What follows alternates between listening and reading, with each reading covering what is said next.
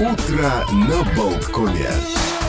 Всем доброе утро. Продолжается программа «Утро на Балткоме». Олег Пеков в студии. Ну и, как я обещал, долгожданные гости появляются. Когда мы говорим об испанской музыке, обычно мы представляем себе Андалусию, гитару, знойные ритмы фламенко. Однако же 11 июня в Малой Гильдии пройдет концерт, который будет посвящен произведениям испанских композиторов. И вот, в частности, Кирилл Варьяш, наш латвийский виолончелист, и совместно с пианисткой Татьяной Чегорской исполнят музыку композиторов, которые, может быть, не так на слуху, как Моцарт, Бах, Бетховен, там знаменитое трио, которое знает каждый, наверное, житель Земли. Здравствуйте, Кирилл, доброе. Доброе утро, дорогие друзья, уважаемые слушатели. Очень приятно мне находиться на радио. И спасибо огромное за приглашение. Испанская музыка, вот какая она и насколько она... Ну, действительно отличается, может быть, от наших каких-то таких легковесных представлений. Ну, чаще всего мы говорим о фламенко, но ведь это огромный пласт. Вот Мануэль де Фалья, Энрике Гранадос или Исаак Альбенис. Вот все вот эти имена, которые будут представлены в вашей программе. Что это за композиторы, почему они вас привлекли, чем? Дело в том, что это не огромный пласт. Мы взяли довольно небольшой период испанской культуры, начиная с конца XIX века и заканчивая первой третью XX. Дело в том, что тогда в Испании был настоящий культурный взрыв, несмотря на все ее проблемы в экономическом и политическом плане. Композиторы обратились к испанскому фольклору. Это всегда удачно для любой страны. И в России происходило то же самое, и в Германии, и во Франции. Как только композиторы, и не один, а целая плеяда начинает обращаться к фольклору своей страны и обрабатывать его, и как-то с ним работать, тут же происходит взрыв. Это уже такое историческое правило. И, собственно, поэтому мы взяли такую программу. Она действительно очень яркая, невероятно яркая. Если брать одно произведение, то, как в фильме, кадры сменяются с невероятной быстротой, и на все это надо очень хорошо реагировать. Ну, и музыка, она очень глубокая. Это были люди образованные, кто сочинял эту музыку, они знали испанскую культуру, любили испанскую культуру и историю. И, конечно, эта музыка не поверхностная абсолютно, там есть что сказать. Эта музыка написана, я понимаю, для виолончели и рояля, ну, фортепиано. Не совсем. Мы играем какие-то произведения оригинальные для виолончели и фортепиано, например, мадригал Гранадоса, но также мы играем переложения, есть переложения других исполнителей или композиторов, есть мои собственные переложения. Вот я, например, буду играть произведение Сарасаты, которое я сам переложил для виолончели.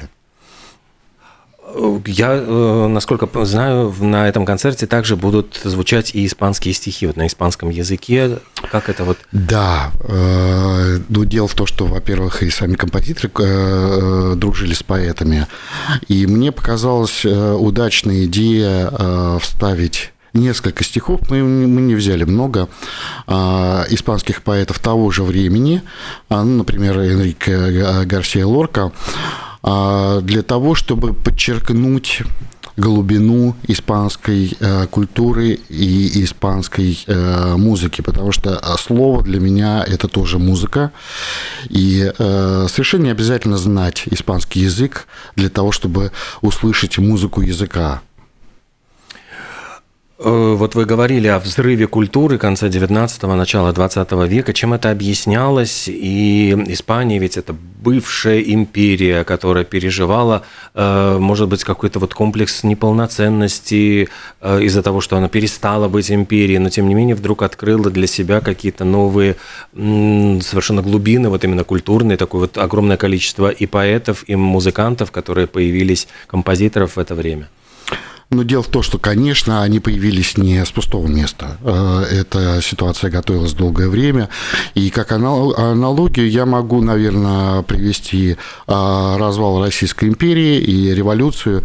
И вы помните прекрасно, сколько в это время появилось прекрасных поэтов, художников, скульпторов, музыкантов. Они тоже появились не из пустого места. В Российской империи была очень хорошая школа. И то же самое происходило в Испании. Испанская империя обладала очень хорошей историей, культурой и школой, которая подготовила этот взрыв. Вот популярный сейчас испанский писатель Артур Перес Реверте, он часто, немножко ностальгирует по этим временам, он говорит о том, что он пытается стать таким испанским Дюма, рассказывая, может быть, поколению испанцев молодых вот о истории, которую они не знают и больше интересуются, может быть, книгами других авторов. Чем вас все-таки привлекла именно эта испанская тема? Что в ней было интересного, притягательного, кроме прекрасной музыки, прекрасных поэтов? Это удивительное время, когда во время развала всего и вся люди начали обращаться, в какой-то степени за утешением к музыке, потому что классическая музыка – это, конечно же, утешение. И глубина музыки, она дает вам возможность думать не только о хлебе насущном или о каких-то проблемах, но и думать о том, что вы можете сделать. Что вы можете сделать для себя, что вы можете сделать для своих близких, принять какие-то решения. И мне кажется, что это время как раз было очень удачным для того, чтобы музыка именно и поэзия, как музыка, и вообще искусство, оно было востребовано. А если говорить о восприятии с публикой классической музыки, опять-таки, насколько для вас важно, не возвращать, но делать, привлекать внимание к таким, может быть, менее известным именам, именно испанских композиторов, которые не всегда на слуху. И не зря я сказал, что в принципе публика в основном знает 3-4 имени из классики, которых на афише всегда привлекает внимание, и люди идут. Но в разговорах как раз с исполнителями академической музыки часто сталкиваешься с тем, что, конечно, хочется расширить этот круг имен. Как видите ли вы какую-то свою миссию, или насколько это сложно, насколько слушатель готов к восприятию чего-то нового, неизвестного? Слушатель никогда не готов к восприятию чего-то нового, неизвестного, и тем приятнее слушателю приходить на концерты и слушать какие-то неизвестные для него произведения.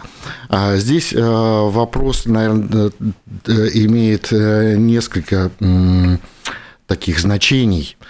Дело в том, что, конечно, исполнителю приходится находить какую-то золотую середину. Я имею в виду, если это не совсем топовые исполнители,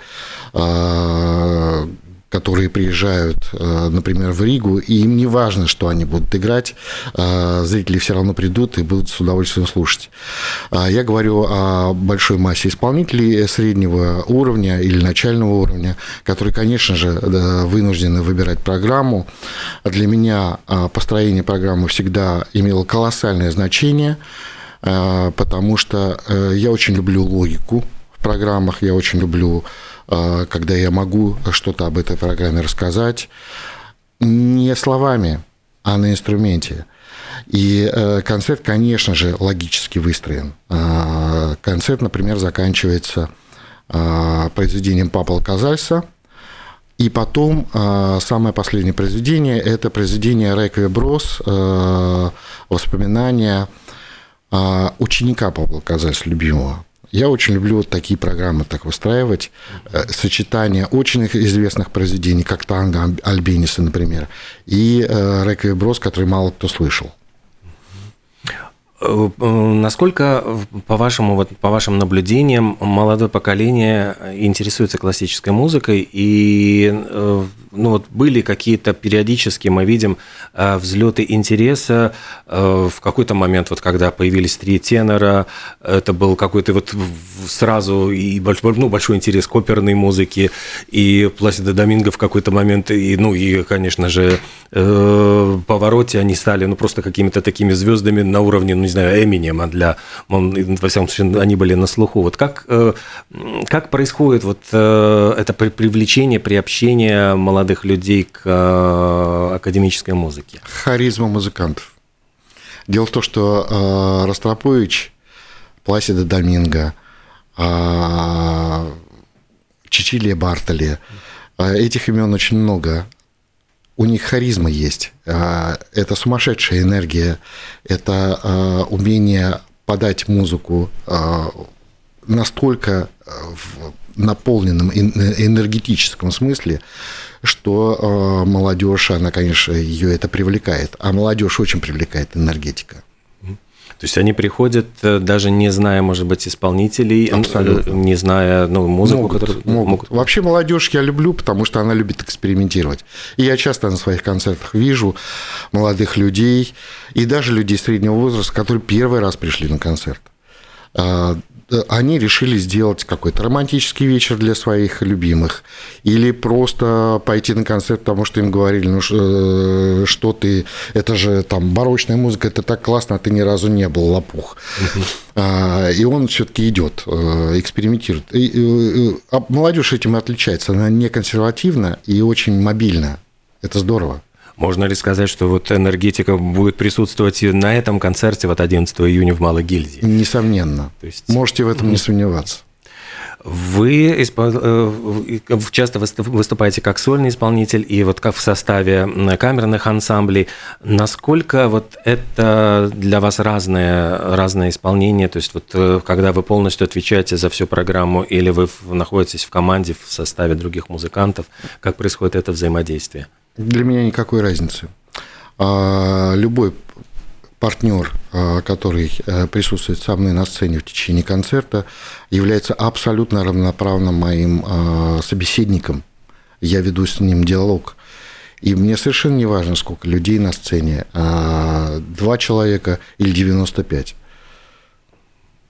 То есть, но когда вы один, вот чувствуете ли вы какой-то, я не знаю, полную ответственность, как, не знаю, один актер, который должен на сцене полностью завладеть вниманием зала? Я чувствую свою ответственность перед собой, потому что я хочу выйти с концерта с чувством, что я донес свои идеи, образы и свою философию до слушателя. И чувствую свою ответственность перед партнерами, с которыми я разговариваю. Веду диалог. Только это. Реакция публики, аплодисменты, которые вот часто могут раздаться в середине произведения, чего, кстати, не очень любят вот исполнители музыки. Как вот вы относитесь к этому, что, ну, может быть, кто-то не понимает, что это части произведения, вот как, в какой момент можно аплодировать?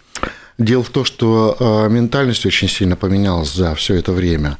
И то, что раньше казалось неприемлемым, например, аплодисменты между частями одной сонаты. Сейчас это абсолютно нормальная практика. Мне кажется, не стоит быть столь консервативным. Время меняется, эпохи меняются. Мы тоже должны меняться в соответствии с тем, что происходит. И сейчас меня радует только то, что вот мне очень нравится эстонская публика. Я недавно играл турне по Эстонии. Ни один раз не зазвонил телефон. Это было невероятно приятно, потому что, конечно, звук телефона, он очень сильно сбивает настрой. Может быть, даже не у меня, как у профессионального музыканта, потому что я могу очень быстро войти обратно в свою колею, а у слушателей. И это очень обидно, потому что 15 минут разговора они могут быть перечеркнуты. Это единственное, чего я, наверное, хотел бы во время концертов, чтобы не происходило. А все остальное, пожалуйста. Так что обращаемся к публике. Не забывайте выключать телефоны. Ваш инструмент, есть ли что-то в нем особенное, как, не знаю, скрипка Страдивари или что-то такое? Конечно. В этом инструменте моя душа. Это его особенности, это его уникальность. Сколько лет он с вами?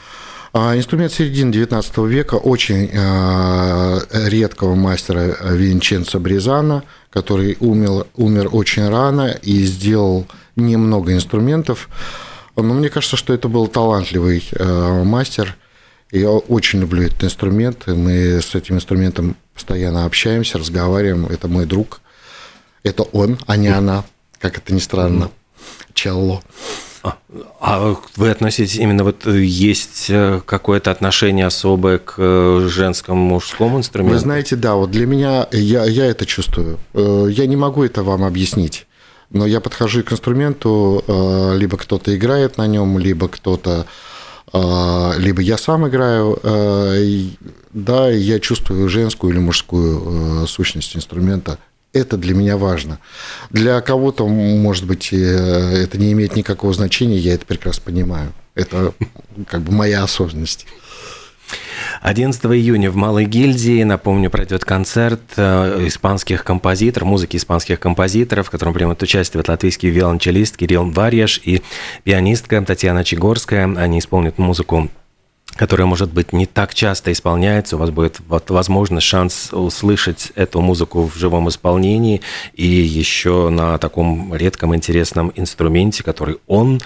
Спасибо огромное. Кирилл Варьяш был сегодня в нашей студии. Вам огромное спасибо за приглашение. И я приглашаю в прекрасный зал Малой Гильдии с великолепной акустикой, с великолепными интерьерами. И очень надеюсь, что этот концерт понравится. Спасибо. Спасибо.